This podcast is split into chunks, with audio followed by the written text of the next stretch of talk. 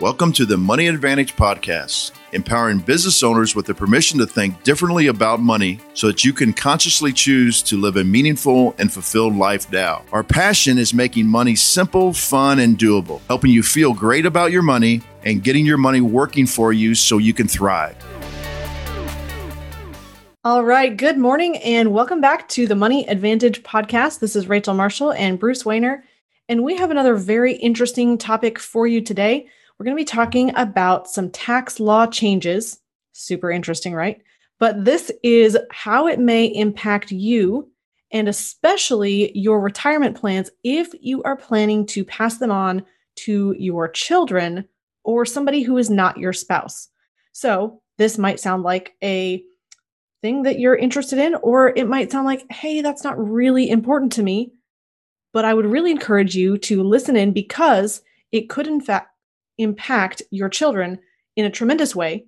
And you can strategically mitigate problems by being really ahead of this this topic and context and really understanding what it means. So some tax changes happened just a year ago that are impacting people starting now. So Bruce, let's go ahead and jump in to the Secure Act and what it in fact means and specifically how it applies to retirement plans. Yeah, good, uh, good morning. Um, first of all, we, uh, as always, um, we have a really good grasp of this information, but uh, for your specifics, you really need to um, talk to your own tax professional, CPA, so on and so forth, because this is uh, going to be specific. But we're going to talk about the the takeaways in the Secure Act, and yes, some of it is about taxes, but some of it is also about um, trying to help individuals save for retirement. And in, and uh, there are some more lifetime income strategies for people um, that they can actually use some annuities now for this. So let's just talk about the the, the three or excuse me the the takeaways, the key takeaways for this. The repeals the maximum age of traditional IRA contributions from 70 and a half to 72. So now if you had to start taking uh, required minimum distributions in 2020. So this this went in effect January 1st, 2020. You can now delay those um, until 72. It does increase the um, it, it does obviously increase the potential for additional tax for two reasons. Uh, the first is is that your retirement account could grow which everybody would say is a good thing, but it also then increases your tax liability. It also, um, what it does is it takes the ta- the possibility of paying taxes into the future much greater, and thus um, puts you at uh, government risk of increasing taxes. So uh, that's an important thing to consider. It also allows long term part time workers to participate in 401k plans previously only full-time workers could do this. It yeah, Bruce, actually, I thought that was really interesting that it was kind of making retirement plans available to a wider range of people, uh, mm-hmm. which is, I mean, if you could really look at this and kind of say, well, the government says, hey, we need to help more people be able to plan for their future. We have Social Security not fully enough. We need to have this supplemental investment or savings by the individual. Not enough people are putting money into retirement plans. So, how do we make them better? And we could say, is that really the ideal way to go to make retirement plans better? But really, at the same time, we're looking at the government is saying, how can we figure out a way to improve this situation where 55% of adults are not putting money into 401ks and retirement plans. Maybe there's a good reason for that. Um, but then also looking at the typical retirement plan has, I think, in the ballpark of like $58,000 in it for people who are 65 and over, which is just interesting realizing that that's not enough. So,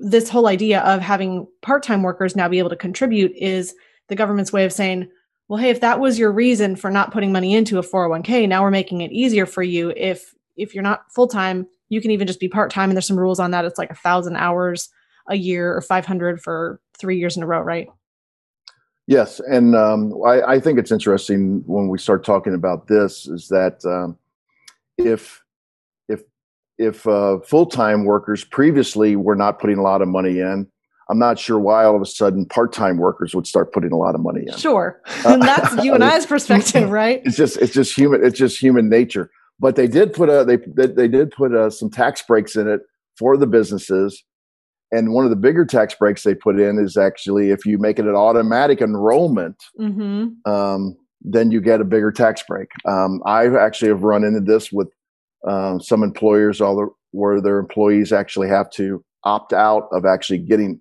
they don't have to opt in they actually have to opt out yeah and, i saw something really interesting that they can automatically enroll you at a higher percentage too so i think it was like 10% before and now they can put you in at 15% um, anyway so just really interesting things that are trying to get people to put more money away into retirement plans and we we're sitting here saying hmm our retirement plans really the ideal place for you to be putting your money in the first place but at the same time, there are some specific things that you need to know because maybe tax deferring is a good idea for you.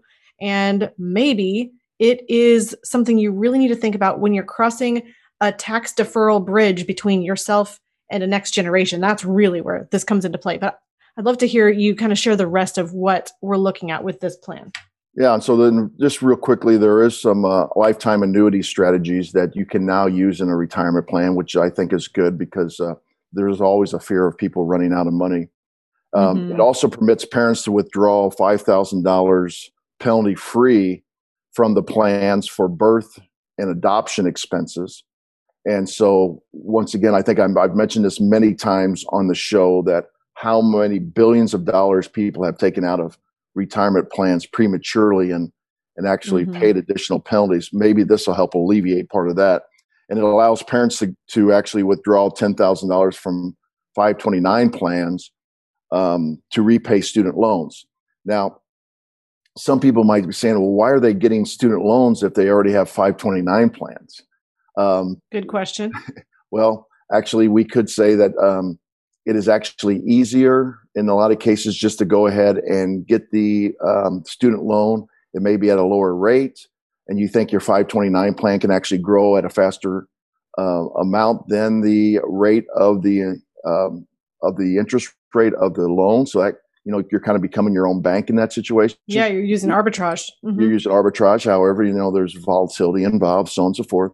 Uh, also, if one if one um, person in the family does not use their 529, you could actually use it to pay another one of the family members um, which that's a tremendous benefit. Correct. And so there are there are reasons for that. So that's really really good. But the the big part of the Secure Act that everybody needs to know is the um, is is now uh, you can uh, actually begin RMDs at age 72. I don't Which think that's a change because it used to be you were required to start taking required minimum distributions at 70 and a half, right? Right, and the government um, basically had a um, percentage of increase that you had to take out of your uh, your tax deferred account every year until it was exhausted. Um, now they moved to 72. The reasoning for this is that they said that people are living longer, and so if mm-hmm. they don't if they don't need the money earlier because they're they're actually continuing to work, then why penalize them for taking it out? You know, um, in an earlier time period. Let's let them delay so it lasts longer. Not a bad change, um, mm-hmm. but but also agree. you got to also think of though, are you delay, delaying taxes uh, that might increase in the future too? Which so. and then none of us know what taxes are going to do in the future, and I guess that is the number one question that really should be at the forefront of someone's mind as they're thinking about this whole bless you this whole idea of tax deferral in the first place. If I defer a tax, me that means I'm not paying tax on this particular amount of my income today, and then I don't get a free pass. It's not that I'm never going to pay tax on that money. I'm going to just pay tax at some point in the future when I take the distributions out. And so that's why we even want to be concerned about this idea of when you take the money out because it impacts not only your income, but potentially, very potentially, your taxes. Yeah, and so let's this is the this is the meat part of the discussion today, and so let's just let's just dive into this. So uh, let's think about this. Um, first of all, let's de- determine what is an inherited or beneficiary IRA or what is a spousal IRA. So if two people are actually um, married um, they actually have a different rule than what we're talking about. So, example, uh, a spouse, in this case, let's say the the uh, woman um, has a tax deferred account, an IRA or 401k, and they are required to take minimum distributions at age 72 and they're taking them they're taking them for six eight ten years. They die at let's just say age 80 their spouse is also um, the same age age 80 a spouse allows to inherit the um, tax deferred account and then take them RMDs over their lifetime, just like the previous spouse did. So spousal okay. rules are different than what we're talking about today. So you're saying with the spousal rule, you wouldn't have to increase the distributions or decrease them. You can just leave them the same and continue to receive the, receive the same amount of income. Correct. There's one exception to this rule that I know of. If the spouse is more than 10 years younger than the, the deceased spouse, then that deceased spouse then has to turn it into an inherited IRA. Mm, and okay. um, they have to then follow those particular rules. Uh, that's the way I understand, uh, understood the previous rule.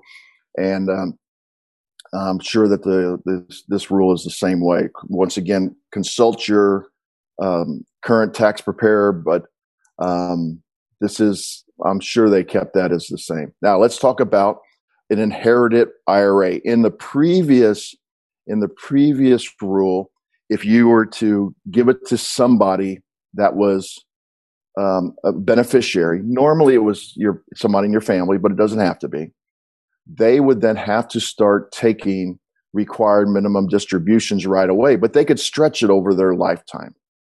So let's say a 35 year old inheritance from a 80 year old, they would then take those RMDs every year beginning, and I see this all the time uh, with my clients, is they'll have a small amount of inherited money coming out of a tax deferred account, even at age 35. And then at age 36, it's a little bit larger, hopefully, mm. at age 37, so on and so forth.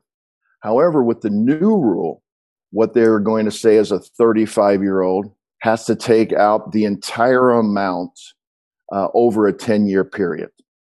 Now, my understanding is they could take it out all right away, they could take it out incrementally, or they can wait to the very end and take it all out in one year.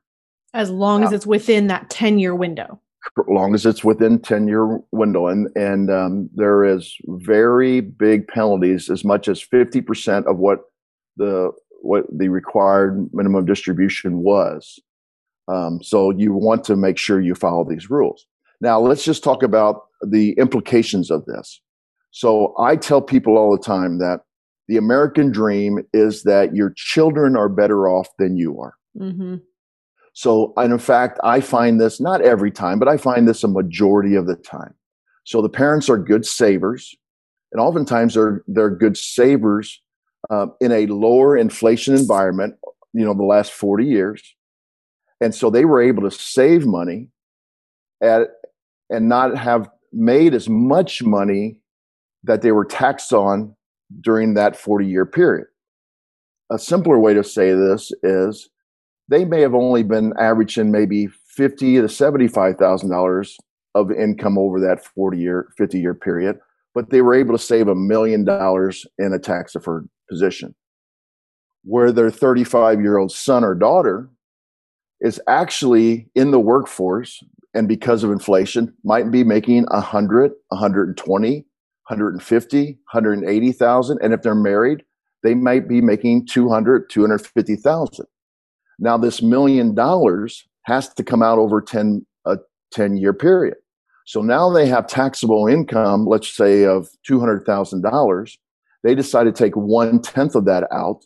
Now they put it on top of the 200,000 and now they are stacking that taxable amount from 200,000 taxable additional 100,000 now they're being taxed at $300,000 which so is a different tax bracket potentially it's a, a, a different tax bracket and the other thing is is we don't even know what the tax brackets are going to be because the tax brackets can be changed through Congress at any time. Mm-hmm. Not only not only the percentage they take out, but the width of the brackets, how how um, long you will stay in that particular bracket. So yes, potent- and I like to think of that as a tax threshold. So the amount of money that it requires you to make in order to bump into the next tax bracket. So what you're saying, those width of those brackets, th- that just means the change of the threshold. So it's possible that the threshold or the width of the bracket might be $100,000 of a width right now, and it could shrink so that you have less required to bump up into the next tax bracket. And that's the really interesting thing about taxes as a whole. I mean, we don't know what future tax rates will be. We don't know what the thresholds for each bracket will be. We don't know how many brackets there will be. There's no guarantee that we'll have the same tax landscape in the future for our kids that we have today. Correct. And uh, taxable income, uh, like right now, uh, from one six from one hundred sixty eight thousand to approximately three hundred twenty 1000 you are actually in the same tax bracket the 24 oh, okay. the 24% tax bracket. Now this was this is very different because of the tax and jobs act of 2017 however if you're down in the 22% tax bracket that only goes from 78000 to 168 approximately and so you're only at 90000 so now if you're pushing close to the 150 you were actually pushed pushed up into the 24% tax bracket and that one is going to cost you a um, minimum of 2% more um, taxes on your income. If you're down now here's the real big one. Let's say you um, are just starting out. Maybe you're maybe you're not making that much. Maybe you have four children. Maybe you have a lot of tax exemptions so on and so forth. Maybe you own a business and so you're you're you don't show a lot of income and you're down in the 12% tax bracket, but you're making about 75,000 taxable income. And now you have to stack $100,000 on top of that 75,000. It goes from 12% to 22%. Mm. So you're hmm. paying 10% additional taxes on that income. That is a big um, a big jump. There are absolutely, other, and yeah. I think I think it is really helpful when we understand, as you're talking about, the whole picture, because if you just think today, my one objective is to store up as much money in this account as possible because I'm deferring tax, which means the amount that I put in my contributions into the tax deferred plan each year that comes off of my taxable income. So it lowers my taxable income this year, potentially bumping me down into a lower tax bracket.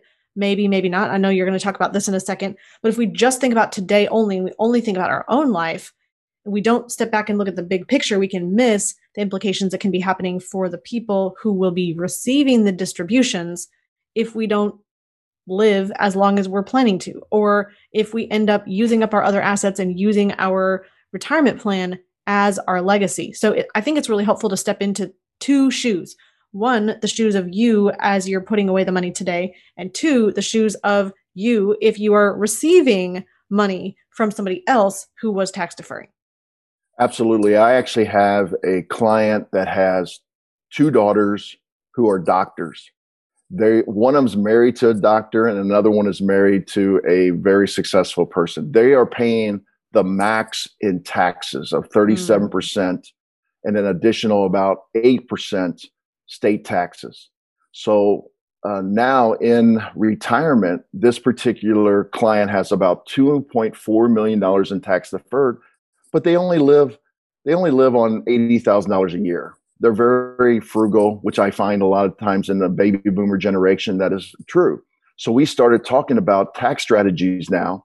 Should we maybe actually have him take out more to pay at his lower tax rate, even though he doesn't need the money, so that he's paying at a lower tax rate, so that he can pass it on what's left in a more favorable tax situation, whether it be a, a brokerage account, whether it be in a, in our case, we're looking at a tax, um, a specially designed uh, insurance policy, so it would grow tax free, or whether it's just put it in your mattress or a money market account, because mm-hmm. he knows he's going to pay uh, at the most 22%, but if he passes it to his children, they're going to pay 37 plus 8% of state taxes. So these are the kind of strategies that we talk about with uh, parents that say, "Hey, maybe you shouldn't just now. You shouldn't just, you know, mind mindlessly pass the IRA as your legacy, and maybe do some active tax planning. This is what I always call it: mm-hmm. active tax planning instead of passive tax planning. Um, Absolutely. It doesn't happen every in everything, but you should. Here's one last thing I'd like to talk about the implications, and this is one, Rachel, that people do not think about. As we start to live longer and longer, we now have people that are in their 90s that have children that are really close to actually be in uh, required minimum distribution age because they would have had them a society had children at a younger age mm-hmm. back then oh, so yeah. if they're if they're at like 92 they had them at 18 uh, you can see where they would be 74 now. Or they, even if at 20, they would be 72. Mm-hmm. Well, there's something called uh, means testing in uh, Social Security and Medicare, so that if you actually make more money, you have to actually pay more for your Medicare Part B and Part D payments. And this is substantial. So I'm just going to give some examples. So let's say somebody is paying um, 100 um, right now it's about $144 a month for their part d. And i'm sorry part b. We don't have time to go into this. Maybe this is a good topic for later on. We'll start talking about medicare uh, payments. But part d is varied. If they go up a $100000 from that they suddenly change their medicare payments if they're single from 144 to well over $350 a month. And that's, so that's for part what, B. That's for part boy, B only. That's for part B only. Um, part D will also be impacted, but it's I can't really tell you because it's more of a sliding scale mm-hmm. on on that situation. But so that's another huge impact that uh, a person could have by having an inherited IRA that they have to now take out over a 10 year period. And that is um, that you know that that impacts people's cash flow. Now i know what some people are saying well yeah they got to pay another 25000 or $2500 and maybe $3000 more for their medicare part b part d but they just received $100000 you know from the inherited ira yeah that's true. I'm not saying that they're not i'm not saying that they're going to be uh, difficult have difficult cash flow what I'm saying is, without active tax planning, it's another three thousand dollars that could be going out the window. Now think about. Well, and this. it's just whittling away something that you were planning to pass on a certain right. amount. And no matter if it's hundred dollars lost or fifty dollars lost, really, what you don't want is you don't want to think you're you're transferring. I, I know we talked about it, it's not a gift. You're tran you're you don't want to think I'm transferring this legacy of this amount of money, and all of a sudden all of these things are taking their cut of it and it's not anything like what you intended. Right. And, and think about this it's if if it increases your part b and part d by as much as 3000 and that's it can actually in, increase it by more than that. That was just my example. Mm-hmm. on a hundred thousand dollars of an rmd that means you've lost 3% of the rmd yes. So so so now if you put into a growth compound or where you're trying to compound the growth you're you're down 3% every year from that growth. Which so as we know, you cannot lose 3%, gain 3% be, to to be back at zero, you now have to gain more than what you lost just to recover. So that means you're having to work extra hard to keep everything up. I mean, honestly, just it's like a mobile. Everything is related to everything else and balances everything else out. And if you only look at one factor, you're going to miss the landscape and realize that you could have done so much better. Yeah, and th- this is the final thing that I'd like to um, finish with this today. For every dollar that you can save legally in taxes, it's another dollar that you can save, invest, or give away. When you invested, you actually, um, or excuse me, when you save that particular dollar, that's another uh, dollar that you are actually gaining in your control without taking any risk. So that is an important thing for risk adverse people. Oh, yes. sorry, I didn't mean to cut you off. I thought you were going to go on to the um the save, invest, or give away as well. well so no, I'm just saying that it's a really a mindset for people. It's funny. I, I I've used this analogy a lot of times. People are driving, and I know you you've you remember this because you've talked about this. People will drive down the road. They will there'll, there'll be a median in the road. They'll see gasoline on this side for three dollars. Oh, yeah. They'll see gasoline over here for two dollars and ninety cents. They will drive to the stoplight. They will make a U turn. They'll pull in, they'll put 10 gallons in, they've saved a dollar. But yet they won't take the time to actually do an active tax plan, where in this case we just gave could save them potentially $3,000 a year mm-hmm. for 10 years. Well, and I think the whole, the interesting thing about this whole thing is that you can maximize your money. You can optimize the way that you are using a functional money system in your life. And that will improve not only your life today, but your kids' life in the future. That will allow you to spend more, save more, invest more, build time and money freedom more effectively, and live a happier life. And so that's ultimately our goal here is to empower you with education and knowledge that really helps you take control and allows you to enjoy life more fully. So that's what we have hopefully done today. I don't see any specific questions, but I also was not watching the chat correctly today. So I'll try to make sure that I do that next time. Um, thank you guys so much for watching and being with us today. If you are interested in finding out more, we do want to let you know that we've mentioned today specially designed whole life insurance. If that's something you've heard us talk about before, or you just might have heard a little key about that today, that it's tax free. It's actually tax deferred growth, but you almost never end up paying tax on that growth through interest and dividends. If you're interested in learning more, we do have a free guide that you can get. It's called the Quick and Easy Privatized Banking Guide for Investors. It shows you how to accelerate time and money freedom, boost investment returns, and not take on additional risk. It's a fantastic strategy for a lot of people. Um, we also have a course on the same thing if you're interested in digging deeper, or you can book an appointment directly with, uh, with us and our team at themoneyadvantage.com.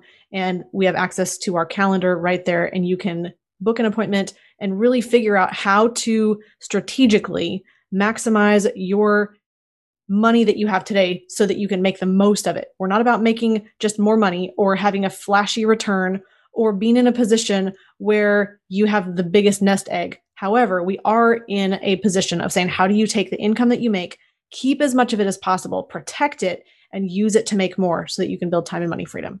So, with that being said, thank you so much for joining us today. And in closing, please remember success leaves clues. So, model the successful few, not the crowd, and build a life and business you love. Discover the secret of how to earn a return on the same money in two places at the same time so that you can strengthen your investment returns. We've created a free guide for you that explains the top three things every investor needs their privatized banking system to do go to themoneyadvantage.com slash banking, put in your name and primary email address, click the send my free guide button right now, and we'll see you on the inside.